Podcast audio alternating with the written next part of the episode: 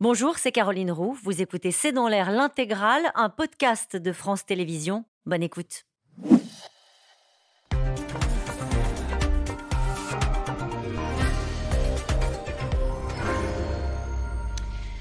Bonsoir à toutes et à tous. L'offensive est en cours sur quatre secteurs du front. Ce sont les mots de Vladimir Poutine à l'instant. Il affirme que les pertes ukrainiennes sont catastrophiques et plus tôt dans la journée, les Russes avaient annoncé avoir capturé des chars allemands et américains. Une offensive de communication qui répond à l'annonce de l'armée ukrainienne qui assure de son côté avoir repoussé l'armée russe et repris sept villages. La contre-offensive est lancée, a donc confirmé hier Emmanuel Macron. Elle va durer des semaines, voire des mois, a-t-il dit, car quasiment sur les mille deux cents kilomètres de front, Moscou a installé un dispositif de défense, mines, fossés, blocs de béton pour arrêter les chars, du jamais vu depuis la Seconde Guerre mondiale, alors qu'on apprend cet après-midi que Moscou a lancé une grande opération de désinformation auprès des médias français. Contre-offensive que prépare Poutine, c'est le titre de cette émission. Avec nous pour en parler ce soir, le général Dominique Trinquand. Euh, vous êtes ancien chef de la mission militaire française auprès de l'ONU et directeur des relations extérieures de Marx et Balzane. Daphné Benoit est avec nous ce soir. Vous êtes correspondante défense à l'A F P, ancienne correspondante au Pentagone. Melissa Bell, vous êtes correspondante internationale pour C N N. Enfin, Dimitri Minic, vous êtes docteur en histoire des relations internationales de la Sorbonne Université. Vous êtes chercheur au Centre Russie de l'I F R I. Citons pensée et culture stratégique russe. Du contournement de la lutte armée à la guerre en Ukraine aux éditions de la Maison des Sciences de l'Homme. Et je précise ce soir que votre prix a gagné le prix Albert Thibaudet. Bonsoir à tous les quatre. Merci de participer à cette émission en direct. Je me tourne vers vous, général Dominique Trinquand. J'ai un peu résumé euh, les, les déclarations des uns et des autres sur ce qui se passe sur le front. On a d'un côté les Russes qui disent euh, on, on a bloqué, on a détruit des chars, et de l'autre côté des Ukrainiens qui disent en avance. Que se passe-t-il réellement ? Alors, il se passe deux guerres parallèles, une guerre médiatique et une guerre réelle sur le terrain. La guerre médiatique, ce que nous allons commenter ce soir, c'est probablement déroulé il y a quarante-huit heures. Il y a un décalage D'accord. entre ce qui se passe sur le terrain et ce que nous communiquons. Et, et donc, euh, la guerre euh, médiatique consiste pour les Russes à montrer les destructions sur les colonnes ukrainiennes, mais qui sont une évidence. La guerre fait des morts, oui. la guerre fait des destructions, donc c'est une évidence.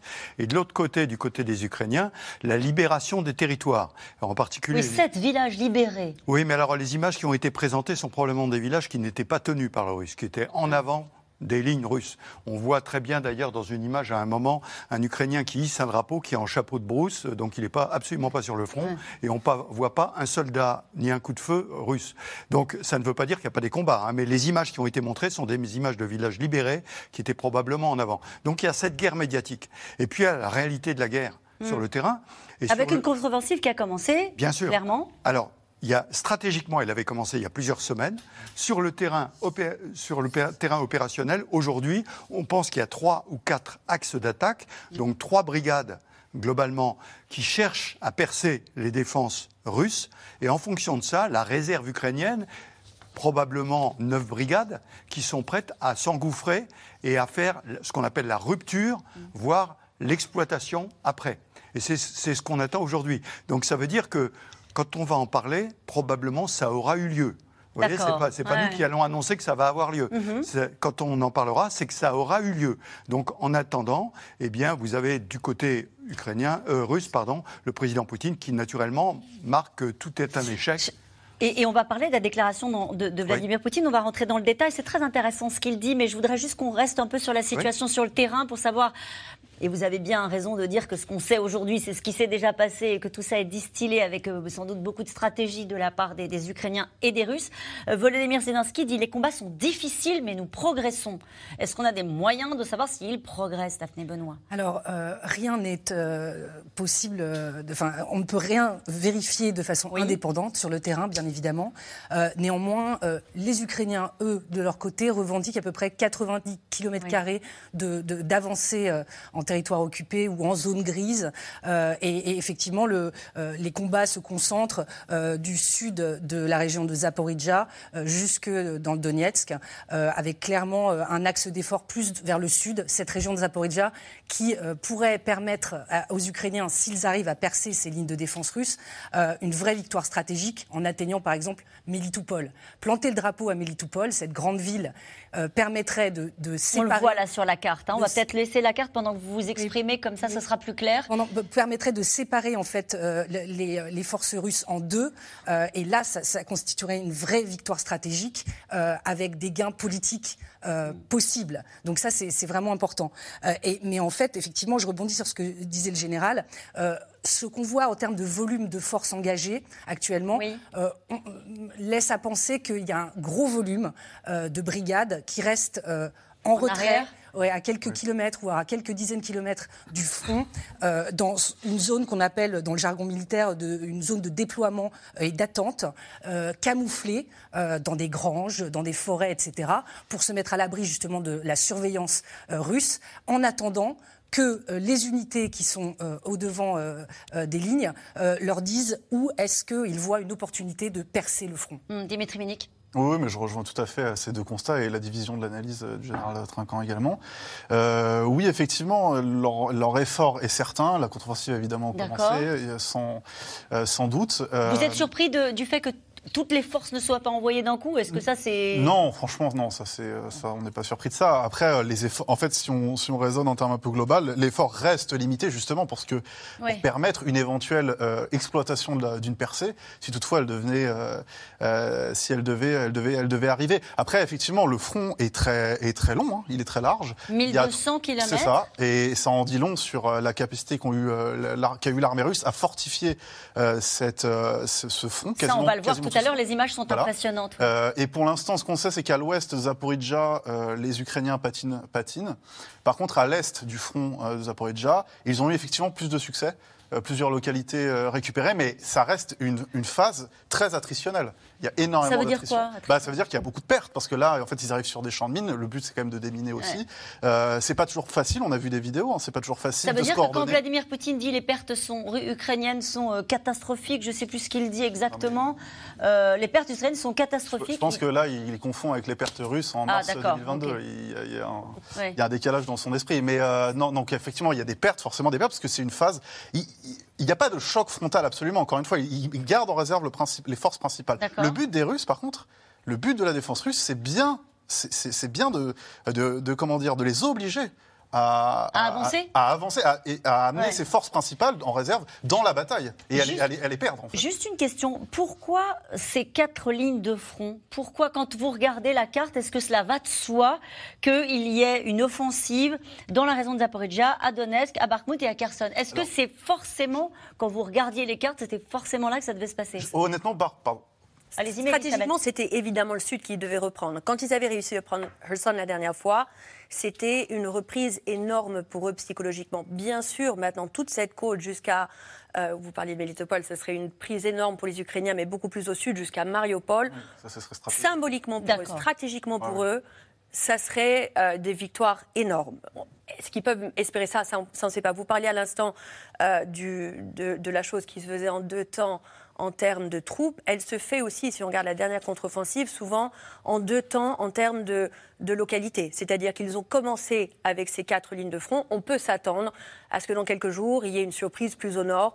Si j'étais stratège russe, je me préparerais en tout cas à ce que ces lignes entre Belgorod et les lignes de front russes soient à nouveau attaquées. Mmh, parce que Belgorod en territoire russe, dont nous avons souvent parlé sur le... Vous vouliez ajouter quelque, oui, oui, chose? Oui, je pense que... Vous... Enfin, je rejoins ce que vous dites. Et d'ailleurs, je pense qu'ils se sont déjà préparés en faisant probablement exploser le barrage à Zaporijjia pour éviter... Un, une grande, euh, un, une grande, une et, grande autre section du front. Et Vladimir Poutine, qui s'est exprimé à l'instant, dit qu'il est évidemment nécessaire de renforcer la frontière. C'est-à-dire que ça ne l'a pas du tout amusé, ce qui s'est passé sur le territoire russe euh, à Belgorod. Il l'a, il l'a confié dans une interview. Alors, on ne sait pas si elle, est, elle a été enregistrée aujourd'hui, ou vous me disiez, Melissa Bell, avant de débuter cette émission, compris, plutôt enregistrée vendredi et diffusée aujourd'hui. Je, juste deux remarques. C'est intéressant parce qu'on voit bien que sur le plan politique ou médiatique, pardonnez-moi, oui, tout le monde parle de terrain. parle de Melitopol, parle de Mariupol, oui. de, et cetera. En termes militaires, l'objectif stratégique, c'est la destruction de l'armée russe. C'est pas la saisie d'un point. Eh ben, la grosse différence, c'est que... L'objectif, c'était de récupérer du terrain. Non, non, mais récupérer. ça, ça c'est une conséquence. Ouais. Quand vous aurez détruit l'armée russe, vous récupérerez du terrain. Mais l'objectif militaire, mais je, je le dis pourquoi, c'est intéressant, parce qu'il y a une discussion entre le pouvoir politique et le pouvoir militaire. Je vais vous donner mmh. un autre exemple. L'opération Serval, oui. la saisie de Tombouctou, c'était un objectif politique. Militairement, les militaires, ils voulaient quoi? Ils voulaient aller taper les djihadistes au plus loin pour les empêcher de se sauver.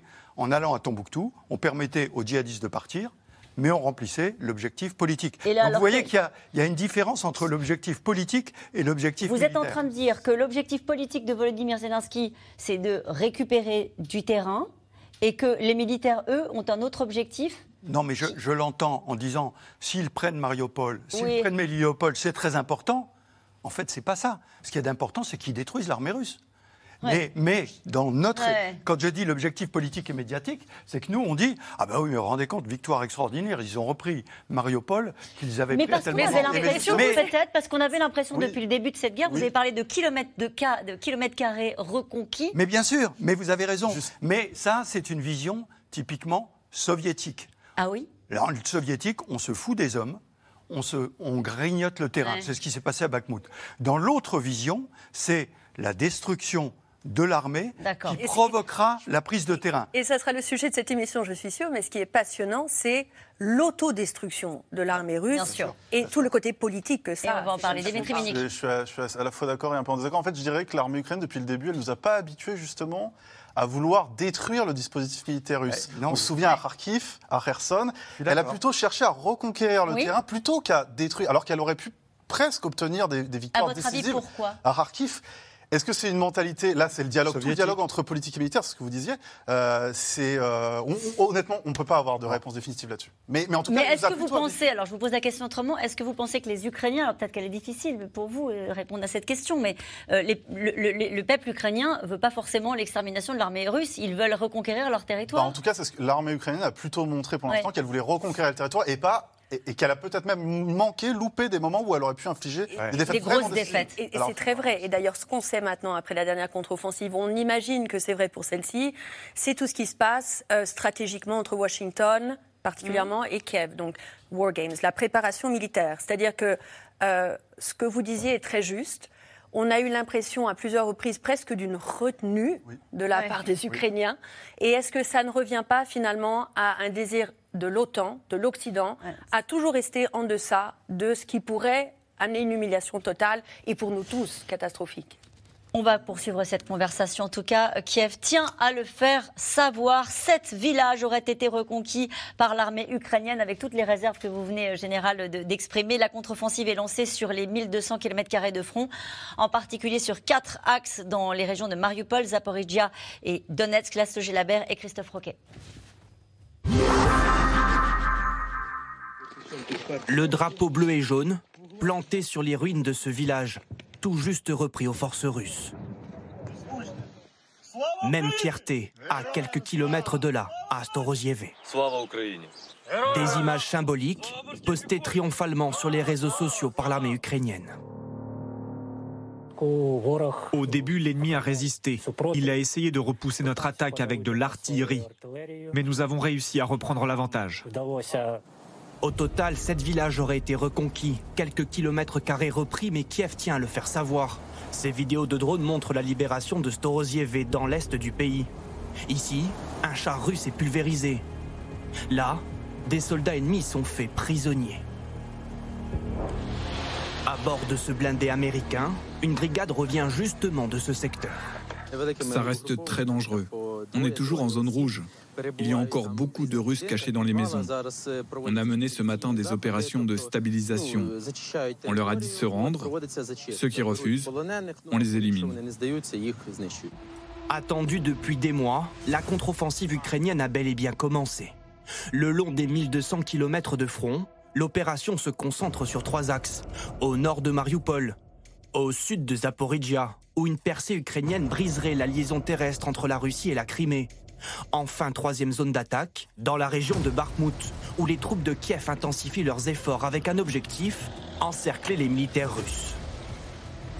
Malgré de petites victoires revendiquées, de l'aveu même du président Zelensky, la tâche s'annonce compliquée.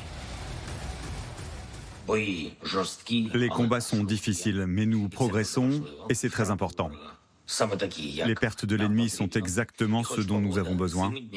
Et même si le temps est défavorable ces jours-ci, les pluies rendent notre tâche plus difficile, la force de nos soldats donne toujours des résultats. Pour mener cette opération, entre douze mille et quinze mille soldats mobilisés et un arsenal composé d'armes occidentales, comme des canons César français utilisés pour appuyer les premières percées sur les lignes russes grâce à des frappes de précision sur quarante kilomètres. Mais aussi des chars Léopard allemands. Dans les airs, les roquettes de ces M I vingt-quatre de fabrication soviétique serviraient à harceler les positions russes.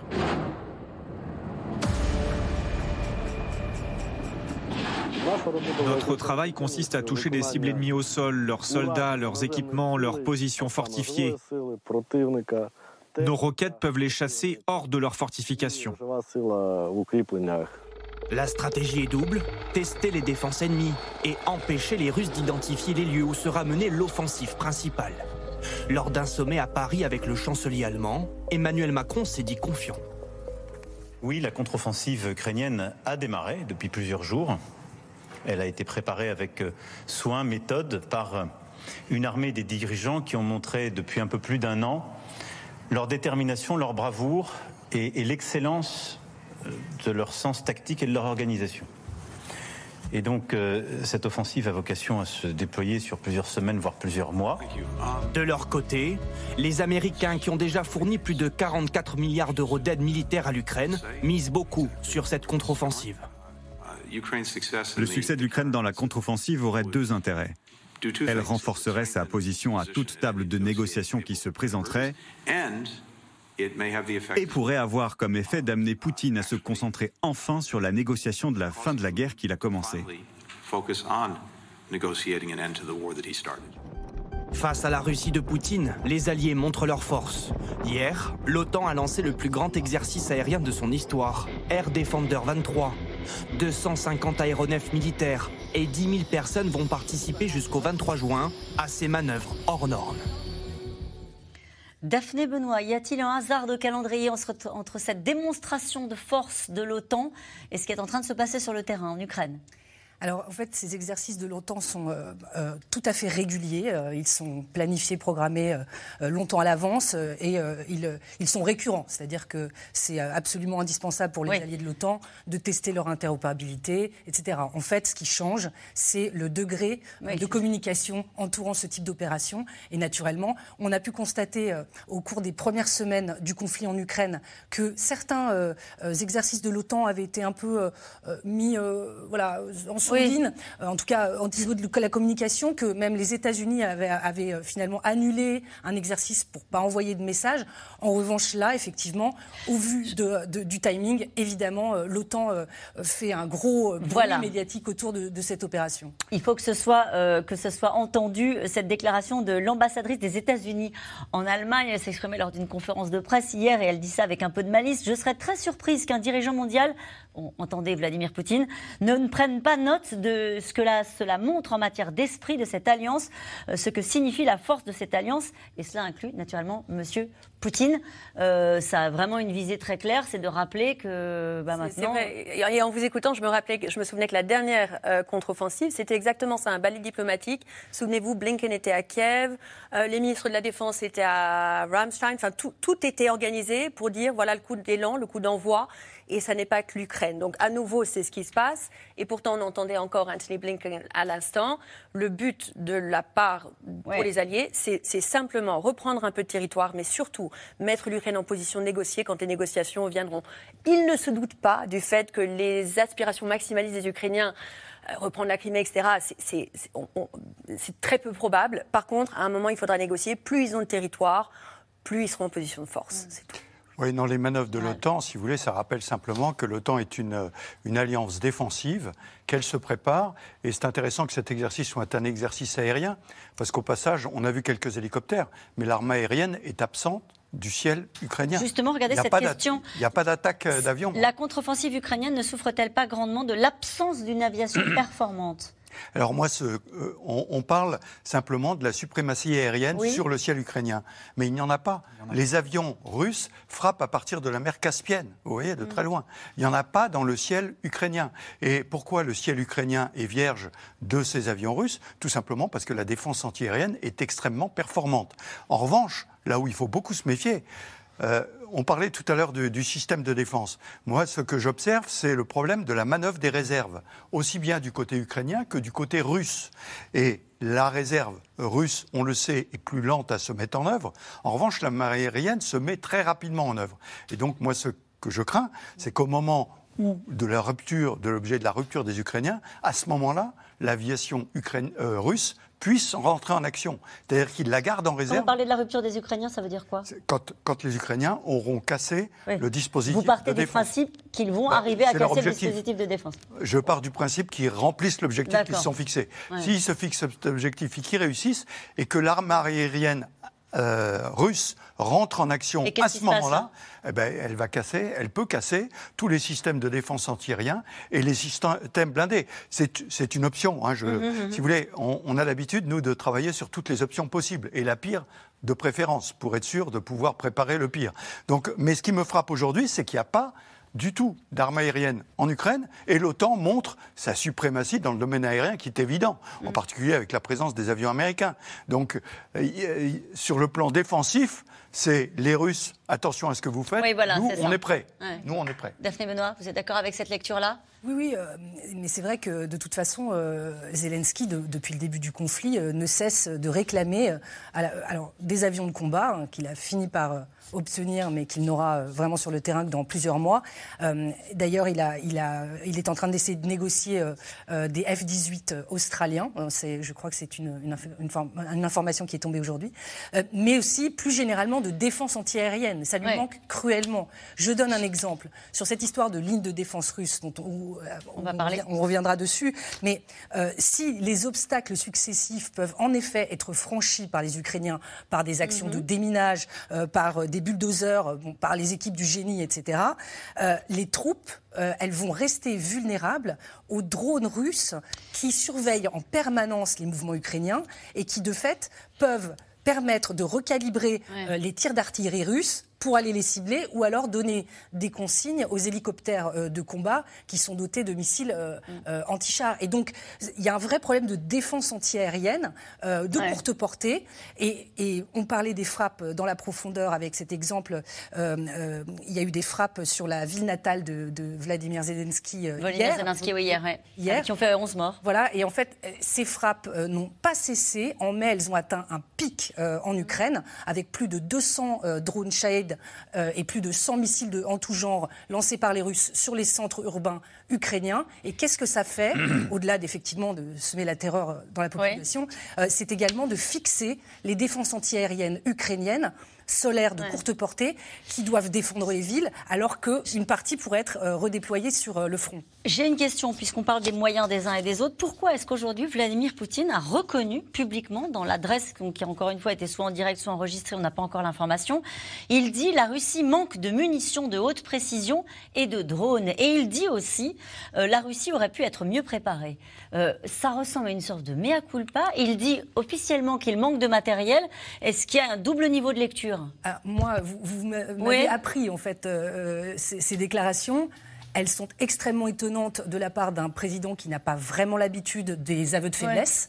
Ouais. En revanche, je constate que les deux points qu'il mentionne, à la fois les missiles de haute précision et les drones, ce sont des choses euh, euh, qu'il demande ou qu'il perçoit déjà de la part de l'Iran Euh, donc, euh, est-ce que c'est un appel, un appel à l'aide du pied euh, à ses ouais. euh, partenaires? je, Moi, c'est la première interprétation qui me vient. Dimitri Minic. Oui, alors déjà, je rejoins tout ce qui a été dit sur le, le, le, à la fois la saturation des moyens de défense euh, antiaérienne et en même temps le, le, le, le manque, hein, les lacunes en la matière, notamment pour des petits drones tactiques, les Lancet qui sont utilisés par les Russes, et cetera. C'est vrai que le manque de drones et le manque de, de munitions de haute précision, les V T B, euh, c'est quelque chose qui a été énormément souligné dans le retour d'expérience que les militaires russes ont eux-mêmes fait de leur guerre jusqu'à maintenant. Ouais. Euh, sur, surtout les drones, hein, vraiment, c'est, c'était un point important, ce, ce, ce rétex, comme on dit. Euh, retour d'expérience. Voilà, ce retour d'expérience. Après, euh, sur le fait que l'armée russe n'était pas prête, en même temps, ça lui permet aussi de dire, mais vous voyez, en fait, le problème, c'était l'armée russe, c'est-à-dire le ministère m'a menti, mm-hmm. euh, moi, je n'y suis pour rien, alors que, en fait, euh, c'est bien plus compliqué que ça, et, et que c'est aussi ses croyances et, et, ses, et ses lubies qui l'ont poussé à, à commettre cette erreur, en plus euh, d'avoir, de s'être auto-intoxiqué avec une pensée stratégique, ce, ce dont je parle dans mon mm. livre en partie, Euh, pendant, pendant des années, pendant trente ans en fait. Est-ce qu'il y a une pression américaine sur la réussite de cette contre-offensive? On entendait Antony Blinken dire en gros, cette contre-offensive, elle doit servir, c'est ce que vous me disiez tout à l'heure, à pousser Vladimir Poutine à négocier, c'est-à-dire l'acculer pour qu'il négocie. Euh, est-ce qu'il y a des cal- un calendrier? euh, On a entendu le président de la République française qui disait que cette contre-offensive va durer des semaines, voire des mois. On a, s'inscrit dans un temps très long. Est-ce que c'est la perception aussi des Américains? euh, Dans un temps très long, et pourtant, euh, si on regarde à nouveau, encore une fois, la dernière contre-offensive, on sait assez rapidement ce qui s'est passé. Les premiers jours, les Ukrainiens ont, ont dit qu'ils avaient pris trois mille kilomètres carrés de oui. terrain. C'est très difficile d'avoir accès. On finit par avoir accès, on constate ce qui s'est passé et on voit euh, qu'effectivement, ils avaient repris une bonne partie de Kharkiv, ils avaient réussi à prendre Kherson, et cetera. Euh, donc, il y, a, il y a ce qui va se passer dans l'immédiat, ce qu'ils vont nous raconter. Mais finalement, dans, dans quinze jours, trois semaines, on sera fixé. Sur, on sera fixé sur, sur quoi? Sur, sur, euh, euh, succès ou pas. Sur le succès de cette contre-offensive. C'est-à-dire ah bon que la, sur la dernière, par exemple, c'était un succès. Pourquoi? Personne ne s'attendait à ce qu'ils reprennent une si grande partie de Kharkiv. Ouais. C'était un succès. Sur Cette fois-ci, même sur des prises assez limitées dans les régions stratégiques dont on a parlé, ça serait des victoires ouais. pour eux. Est-ce qu'ils réussiront à prendre des grandes villes comme Melitopol, qui symboliquement serait importante, Mariupol, qui serait mm-hmm. euh, une reprise essentielle pour eux? On ne peut pas savoir. Il faut savoir que t- c'est très difficile d'avoir accès, mais ce qui se passe sur ces lignes, on, on a une, une idée aussi, parce qu'on a donc les retours des Ukrainiens, les blogueurs militaires russes, on a une idée de ce qui on se passe. On a les images satellites, non? Des renseignements oui, américains et, et oui, ce massacre non aujourd'hui, comment? On a les images satellites. On a les images satellites, on arrive à suivre finalement ce qui se passe et à quel point c'est brutal et... Euh, vous disiez tout à l'heure, la chair à canon y est envoyée, il n'y a pas de règles, c'est, c'est, c'est, c'est monstrueux et c'est barbare et ça se passe, ça se passe, ça se passe tous les jours. Euh, on saura dans deux à trois semaines si ils peuvent crier victoire sur une reprise suffisamment significative du terrain et encore une fois, sans aller jusqu'à la reprise de Mariupol. Pour eux, ça serait finalement assez de montrer qu'ils réussissent à pousser cette ligne. À beaucoup repousser. Plus difficile à pousser, qu'elle est beaucoup simple à tenir qu'elle ouais. n'est à repousser. Voilà. Deux, trois semaines. Dans deux, trois semaines, euh, on, on sera fixé. On aura, on aura des indications sur le succès ou pas. Et la, la phrase de Poutine que vous soulignez oui. montre le, la grande différence qu'il y avait entre le Poutine dans sa bulle, qui disait que tout se déroulait conformément au plan depuis oui, euh, à peu près quinze ou seize mois, mmh. et là où il commence à semer des graines de doute. Parce que probablement qu'il s'est rendu compte que tout ne se passait pas exactement comme il le voyait, qu'on lui racontait un peu des histoires, et peut-être a-t-il des contacts. On a montré des, des images pour la première fois où il est avec des blessés russes autour de lui. Mmh. Il est assis sur un tabouret et il discute avec les blessés russes. Et c'est la première fois qu'on le voit avoir des contacts vraiment avec des soldats qui reviennent du front. Et quelle est votre façon. lecture de ça? Puisque ce soir, nous essayons de savoir ce qu'il prépare. Ma lecture, c'est qu'il est en train de se rendre compte qu'on lui a raconté beaucoup d'histoires, mmh. qu'il est, il a cité avant-hier. C'est une situation difficile. C'est la première fois qu'il dit qu'il est dans une situation difficile. Et donc, il est en train de se rendre compte qu'il y a des choses qui ne se passent pas. Alors, ça ne veut pas dire que c'est une victoire ukrainienne, ça ne veut pas dire que c'est une défaite russe, mais ça veut dire que ça va être compliqué. Et, c'est et que ça va être difficile pour l'armée russe. Et parce qu'il il l'annonce à un moment où, sans doute, il a besoin de rassurer les troupes régulières euh, qu'il est avec eux, à un moment, justement, où elles sont remises en cause sur le terrain et plus politiquement par les mercenaires, les Prigojine, et cetera. C'est, c'est, c'est extrêmement intéressant qu'ils le disent et à mon avis, plutôt un signe de sa faiblesse que de sa force. Mais, Dimitri Minic ? Oui, je rebondirai juste sur la, la temporalité. Je suis assez d'accord avec vous. Hein, sur les, on saura dans, dans quelques semaines et tout. Après, je ne suis pas sûr que la, la référence de Kharkiv, ce soit si pertinent parce que... C'est-à-dire en, l'autre, la précédente... La précédente, parce qu'en fait, c'est une contre-offensive qu'on pense on n'est pas sûr, on ne sait pas en fait, mais elle a possiblement été opportuniste. Surtout, elle s'est attaquée à, un, à une section du front qui était assez mal défendu, il faut le reconnaître. Ouais. Euh, et, et là, c'est pas du tout le cas. Là, on est sur une section du front ultra préparée, ouais. ultra fortifiée, et, et une défense très échelonnée, en fait, hein, en profondeur. C'est-à-dire que pendant tous ces mois où nous avons euh... annoncé la contre-offensive, les Russes se sont aussi préparés. Bah, ils se sont énormément ah, préparés. D'ailleurs, moi, je, je, je, je... sauf à Bakhmout. Alors. Sauf à Bakhmout, oui, probablement. Oui. Bah, vous savez quoi, on va y aller justement du côté russe, parce que ce, ce côté russe, c'est un dispositif de défense, vous l'avez dit, hein, a été bâti sur huit cents kilomètres du jamais vu depuis la Seconde Guerre mondiale, avec des tranchées, euh, des blocs de béton, des territoires naturellement euh, minés. Moscou qui lance aussi la contre-offensive sur le terrain de la communication, avec des images de chars occidentaux calcinés, brandis comme des trophées. Walid Berissoul et Nicolas Baudry-Dasson. Ce sont des images que la propagande du Kremlin cherchait à montrer depuis longtemps. Des chars présentés comme des Léopards allemands et des Bradley américains détruits par l'armée russe. C'est en tout cas ce qui est affirmé dans cette série de vidéos fournies par le ministère russe de la Défense. Le Léopard tant médiatisé. Et ça, c'est un Bradley. C'est pas si effrayant cet équipement. Gloire à la Russie, la victoire sera à nous.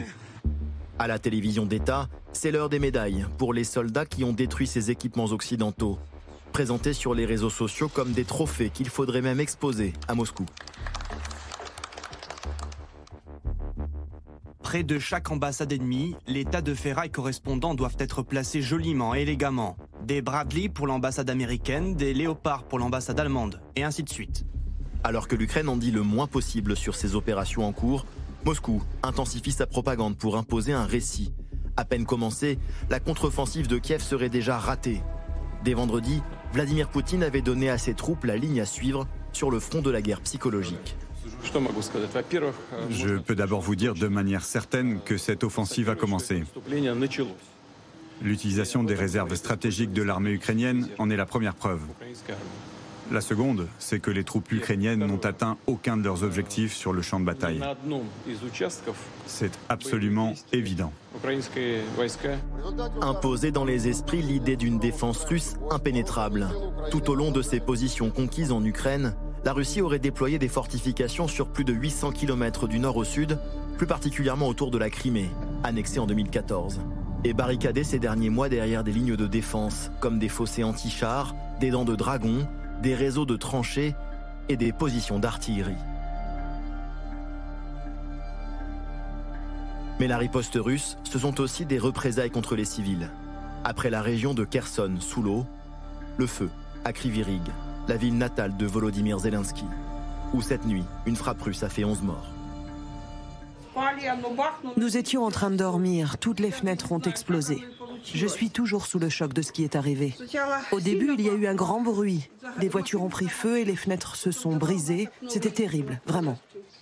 Face à la contre-offensive de l'Ukraine, le Kremlin chercherait-il aussi à remettre de l'ordre parmi ses supplétifs et autres mercenaires? Hier, l'armée privée du dirigeant tchétchène Ramzan Kadyrov a signé un contrat avec l'armée russe, après des mois de collaboration plus informelle.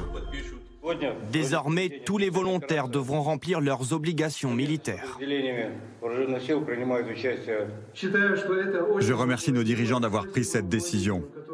Je peux également ajouter que nous n'avons pas d'autre option que de gagner. Mais le groupe Wagner, lui, a refusé de signer. Hors de question pour son patron Evgeny Prigojine de s'aligner sur l'état-major de l'armée russe, qu'il ne cesse de critiquer. Et manifestement, la contre-offensive lancée par l'Ukraine ne lui a pas donné envie de se taire. Le groupe Wagner coordonne ses actions avec les différents généraux et les commandants d'unités. Nous avons la plus grande expérience et une structure hautement efficace. Malheureusement, la plupart des unités militaires n'ont pas cette efficacité, précisément parce que Shoigu ne sait pas diriger correctement des formations militaires. Pendant ce temps-là, au Kremlin, c'était hier le jour de la fête nationale. Une cérémonie de remise de médailles, une de plus, et un appel de Vladimir Poutine, un de plus, au patriotisme des Russes en ces temps difficiles, dit-il. Et cette question d'Éric dans le Pas-de-Calais, les défenses passives, tranchées, dents de dragon, et cetera peuvent-elles entraver fortement la contre-offensive ukrainienne? Général. Alors, c'est essentiellement ce qu'on ne voit pas, c'est-à-dire les champs de mines. C'est ça qui va vraiment euh, enrayé, rentre difficile. À l'époque où nous entraînions, mes instructeurs me disaient toujours, quand on arrive au déminage, on change de planète. C'est-à-dire qu'au lieu de passer en une demi-heure, vous passez en deux jours. Ouais. Donc c'était extrêmement compliqué. Donc c'est ça. Alors il y a effectivement ce qu'on voit qui est très marquant quand on le voit des images aériennes, les dents de dragon, la tranchée, euh, tout ça. Mais euh, je crois que ce sont les champs de mines le plus difficile. Parce que les dents de dragon, vous mettez un bon challenger avec une lame devant, il va vous pousser les dents de dragon en cinq minutes. Hein. Il va non, faire si des c'est si facile à bouger, pourquoi est-ce qu'ils ont mis autant d'énergie à les poser? bah, euh, Oui, moi je me pose un peu la bon. question, parce que c'est vraiment... Euh, non, mais ça veut dire qu'il euh, faut quand même avoir des engins euh, de poids et conséquents pour passer n'importe quel engin. Les engins à roues mmh. ne peuvent pas passer, c'est évident. Ouais. Les engins à chenilles, il faut qu'ils soient dans les soixante à soixante-dix tonnes, vous voyez. Ouais. Donc tous les engins ne sont pas de ce poids-là. Mais en tout cas, ce sont les champs de mines qui sont les plus dangereux et, et qu'on ne voit pas là. Alors on le voit sur certaines images où on voit des engins détruits. Et en fait, ils ont été détruits par des mines. Ouais. Parce qu'ils sont arrivés sur des endroits où ils pensaient probablement qu'il n'y avait pas de mines ou que ça avait été éliminé, et cetera. Et ils sautent ils dessus. Ils ne sont pas équipés, les chars, pour détecter les mines? Ah non, les détecter les mines, ça c'est... Je ne sais pas cette question. Non, de mais, non, non, mais les, les, chats, les, chats, les, chats, les, les mines, aujourd'hui, oui. sont en plastique. Donc, euh, la poêle à frire, vous voyez, ça ne marche pas comme ça. Et puis, je répète, pour aller détecter les mines, il faut avancer au pas. Ouais, et avec un système très... Donc ça, ça prend un temps fou et, et pas... Et donc alors, ils l'ont bonne... préparé cette contre-offensive. Bien... On, on est surpris de, du dispositif qu'ils ont mis en place, Daphné Benoit, euh, les Russes, quand on voit huit cents kilomètres de cette ligne euh, mmh. protégée par, par les Russes. Bah, ils ont eu des mois et des mois pour euh, s'y préparer et euh, creuser leurs tranchées, installer ces dispositifs dont vous nous parliez. Euh, et par ailleurs, il ne faut pas oublier quand même que dans le Donbass, ça fait depuis deux mille quatorze qu'il oui. qu'il, qu'il renforce la défense de cette région. Euh, juste une phrase sur le type de ligne défensive des Russes. Euh, on sait que dans la zone de Zaporijjia, il, le, le surnom donné à cette ligne défensive, c'est Fabergé, du nom des fameux œufs euh, qui étaient, que, que collectionnaient les tsars russes au dix-neuvième siècle. Et cette ligne, elle consiste euh, en six lignes défensives. Euh, ah oui. Il y en a une première avec des points d'appui pour observer ce qui arrive. Ensuite, derrière... Une avec des unités prêtes à, à, à, à recevoir mmh. l'attaque, extrêmement minée. On parle de, effectivement de ces mines, enfin, minées, à, c'est, c'est considérable. Et ensuite vient derrière euh, l'artillerie, puis ensuite deux premiers chars euh, qui seraient capables de, de lancer une, une contre-attaque. Et puis encore derrière, les postes de commandement, bien évidemment éloignés le plus possible du front, et les lignes mmh. logistiques. Cette ligne-là, elle fait trente kilomètres de profondeur, pour vous donner une idée quand même de, euh, de, de, de, de ce qui attend les Ukrainiens. Et par ailleurs, sur les mines, je reviens euh, rapidement, euh, euh, je parlais à, à Handicap International de, de, de, de ce sujet, euh, il y a trente pour cent du territoire ukrainien qui est pollué par des mines. Euh, il faut savoir que, évidemment, les Ukrainiens aussi utilisent des mines, hein, mm-hmm. euh, mais euh, les, les Russes, de l'avis des experts, les utilisent beaucoup plus massivement, euh, et, et souvent, euh, c'est, c'est des mines qui sont interdites par, par ouais. les traités internationaux. Dans ces cas-là, l'avantage est à l'assaillant, enfin celui qui est à l'offensive ou celui qui défend? Non, l'avantage est à, aux défenseurs. Et on dit qu'il faut un rapport de un à sept à huit pour l'attaquant pour pouvoir avoir la, supré- la supériorité. Ouais. Euh, le sujet, c'est ce qu'on appelle le rapport, le rapport de force. Hein. Le rapport de force, il n'est pas sur la longueur du flanc, front, il est sur l'endroit où vous voulez percer. Et l'avantage est bien sûr à celui qui défend, puisqu'il a préparé ses champs de tir, surtout quand il est là depuis un an. Hein. Donc il a préparé tout le terrain, les champs de tir. Mais moi, ce qui, ce qui m'intéresse là-dedans, ouais. c'est en plus des zones, c'est la réserve. Parce que vous avez, vous parliez des chars qui sont la réserve tactique, c'est-à-dire ceux qui peuvent intervenir tout de suite. Mais lorsque les Russes vont voir qu'il y a une vraie percée qui est en train de se faire, à ce moment-là, ils ont des bataillons qui sont capables de contre-attaquer. Et c'est ceux-là qui sont extrêmement dangereux. Et là, la, la seule chance que peuvent avoir les Ukrainiens, c'est que les, les Russes sont assez lents dans leur procédure, oui. pour envoyer leurs réserves. Et donc ça, ça peut être un avantage, parce que les, les Ukrainiens sont beaucoup plus mobiles et flexibles, et peuvent aller plus loin. Alors mais justement, rien il, n'est paraît gagné, qu'ils hein. ont, il paraît, général, qu'ils ont, selon un, une étude de l'Institut britannique R U S I, Russie, je ne sais pas comment ouais. est-ce qu'on prononce. Russie. Euh, voilà, c'est ça. Il euh, y avait peut-être un piège, oui, je ne sais pas. Euh, l'armée russe a changé de stratégie, euh, visiblement, et elle envoie désormais euh, des tout petits groupes de, beaucoup plus mobiles que ce oui, qu'elle faisait ça... au début euh, de, du conflit. Alors ça, c'est une... Euh, là, on parlait de rétexte tout à l'heure, de retour d'expérience. Oui. C'est un, une des grandes leçons qu'ils ont tirées euh, de la guerre en Ukraine, les Russes, hein, l'état-major et les militaires russes de haut niveau qui, qui l'évoquent dans des grandes revues militaires. Euh, effectivement, c'est, euh, il, il compare l'armée russe, même brigadisée, hein, il la compare à une grosse vache face à une meute de loups, face aux Ukrainiens. Et, et donc, ils ont, euh, ils ont insisté pour, euh, pour effectivement créer des unités tactiques primaires plus petites.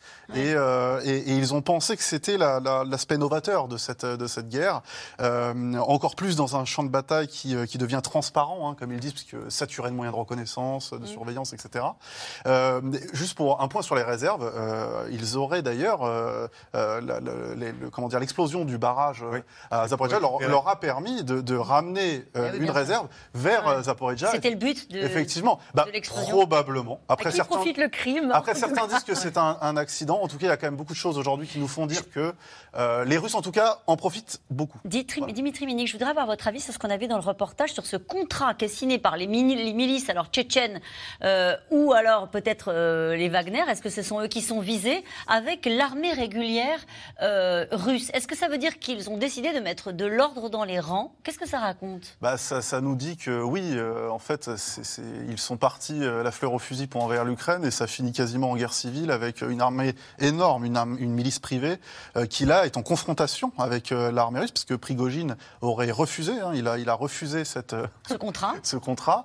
Et, euh, et en fait, c'est aussi, je dirais que c'est aussi une défaite de leur pensée stratégique. Euh, c'est une défaite puisqu'ils ont... Ils ont pensé les C M P, les compagnies militaires privées, oui.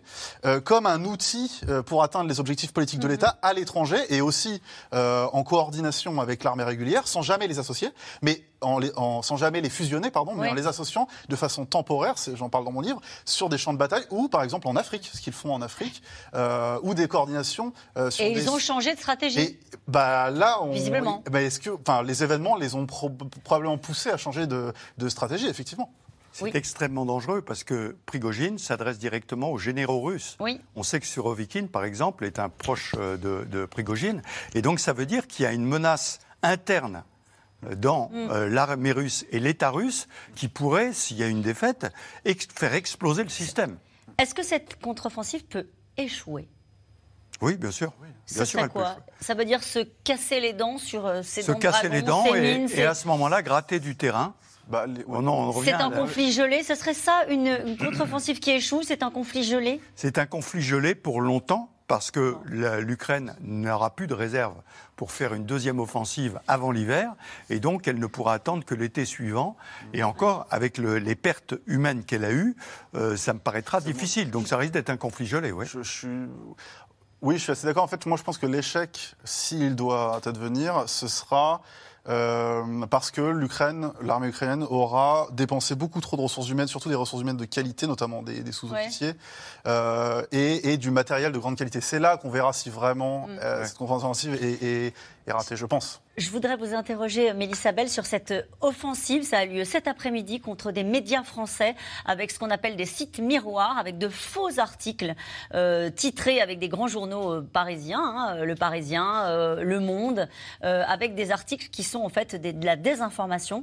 Une cyberattaque euh, d'ampleur avec des articles où on lit par exemple, signé le Parisien, avec A F P, euh, les Ukrainiens tentent d'échapper à une mort imminente sur le front. Un autre article, un ministre français qui soutient les meurtres des soldats russes en Ukraine, euh, et cetera, et cetera. Euh, ça aussi, on pouvait s'y attendre. Ah, oui, absolument. Alors, vous, l'info, vous me la prenez, mais c'est tout à fait dans le, euh, le, le playbook, finalement, russe. Et on parlait à l'instant d'Evgeny Prigojine.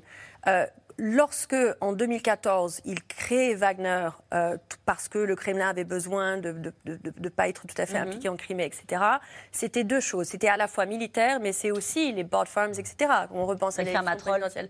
Euh, les, merci. Euh, les, les, les, les sanctions qui ont été portées par Washington contre lui, c'est par rapport à ça. Et donc, c'est ça, ça a été sa stratégie partout. Euh, sur le continent africain, au Moyen-Orient, il, il, a les, il a les deux armes. Et donc, c'est absolument pas étonnant qu'à ce stade-là, ouais. on ait de la désinformation russe euh, qui s'attaque aux médias français. C'était absolument prévisible. Daphné Benoit, euh, c'est la première fois, alors peut-être que je me trompe, hein, mais que le, les services français, alors les, les autorités françaises, attribuent à la Russie une cyberattaque. C'est-à-dire qu'habituellement, on dit toujours « Ah ben non, c'est pas d'où ça vient ». Cette fois-ci, clairement, on a dit « On sait d'où ça vient, on sait que c'est organisé par les Russes ».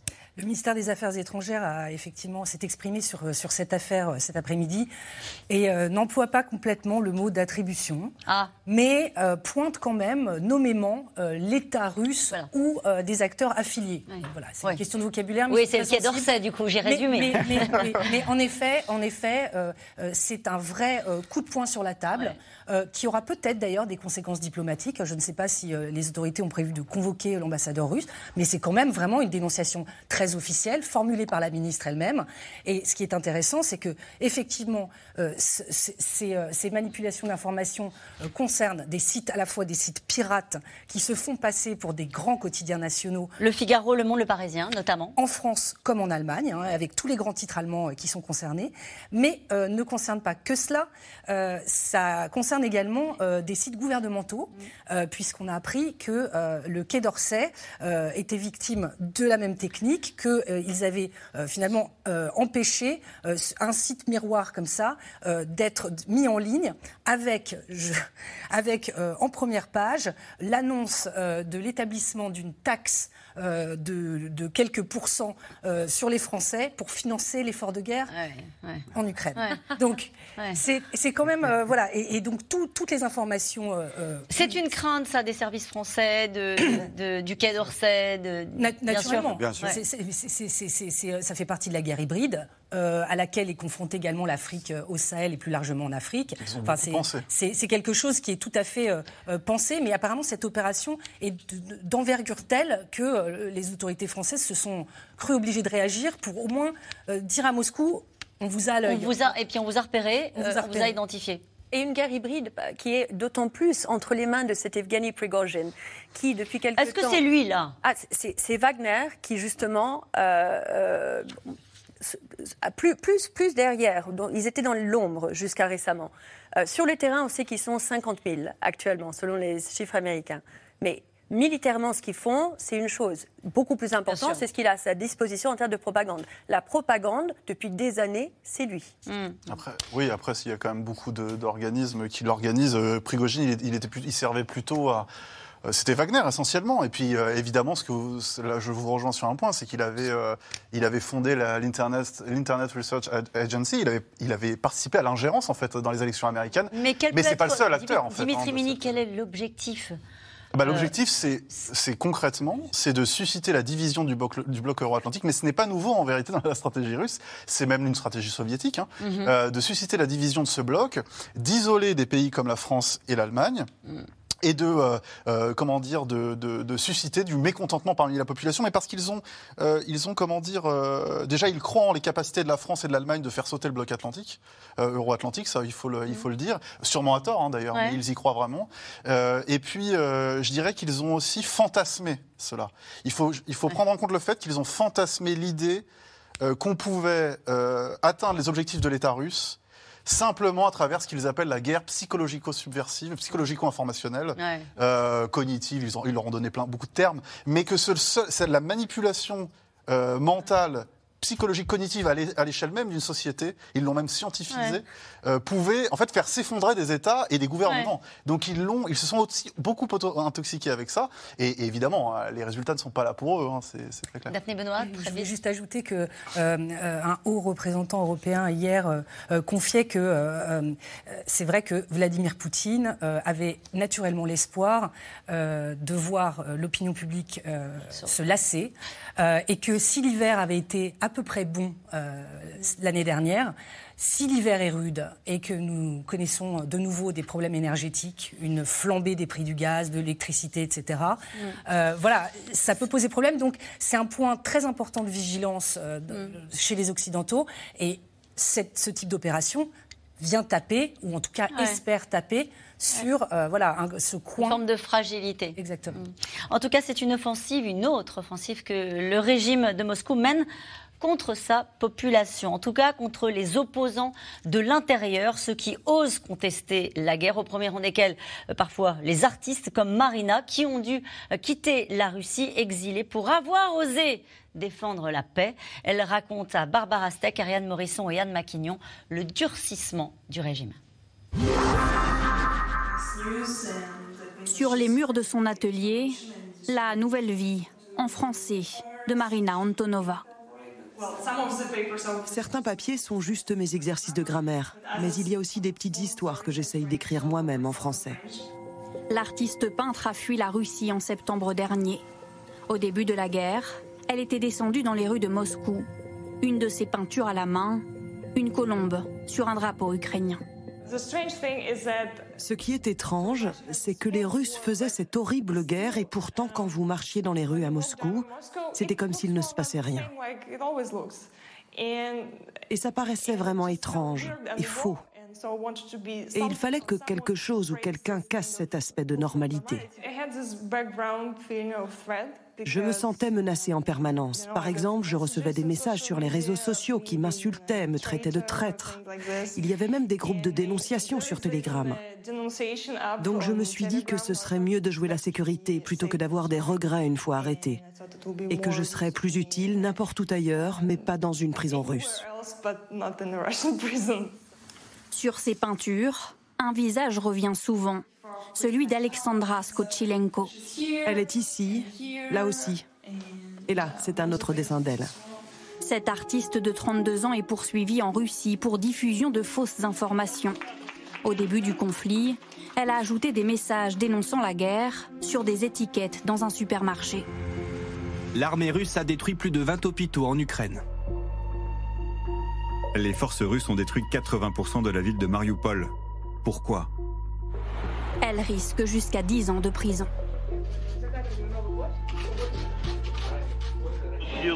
Cette affaire est extraordinaire en raison de son fondement. Le fondement est politique. La décision d'ouvrir une enquête criminelle est prématurée et non réfléchie.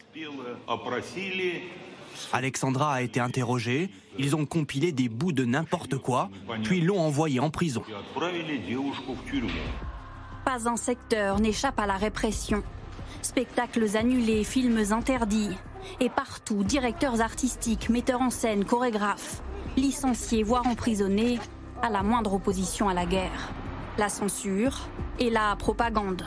Dans un grand musée de Moscou, l'un des peintres favoris de Poutine a remplacé les expositions internationales. Sur l'une de ses œuvres monumentales, un concentré des symboles promus par le Kremlin. Le drapeau russe, des soldats avec le Z de l'armée, ou encore un écusson aux couleurs de l'U R S S. Mes peintures militaires historiques sont bienveillantes, optimistes. Elles ne montrent pas la noirceur des ténèbres, comme celle de Goya. Une mainmise du pouvoir sur la culture qui inquiète particulièrement Marina. C'est vraiment étrange parce que ça rappelle le temps de l'U R S S où il y avait une seule forme d'art possible. Tout le reste était underground.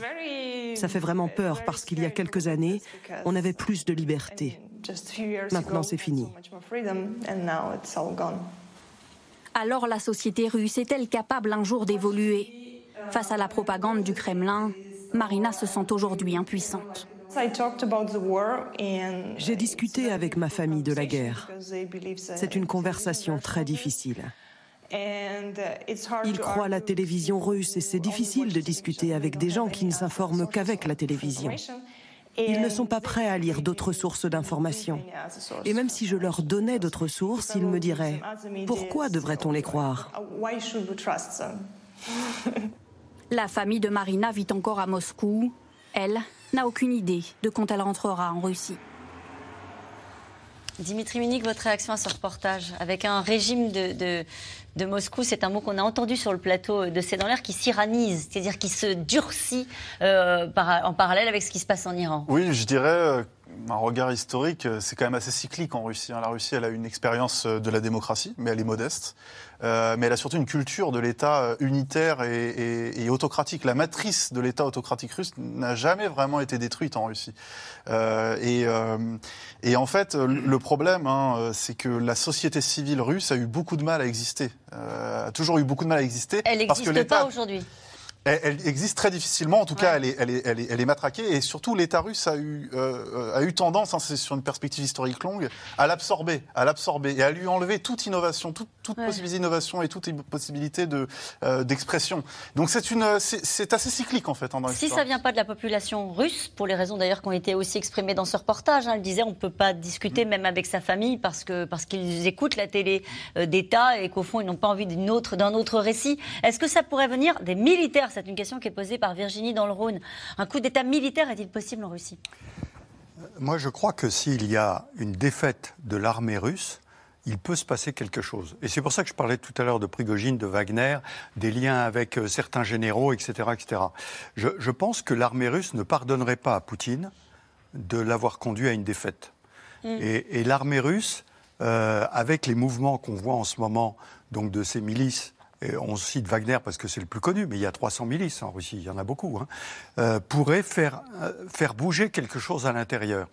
Euh, alors, qu'on soit bien d'accord, ça ne changerait rien sur le, ce qu'on vient de dire sur la société. Hein. C'est simplement le fait que euh, on nous a humiliés, on nous a fait perdre une guerre. L'armée russe ne peut pas perdre. Combien de fois je l'entends, ouais. de Russes ou de Français même. Qui mais disent, le... mais la Russie ne, ne peut pas perdre, ouais. c'est pas possible. Là où ça... Et donc...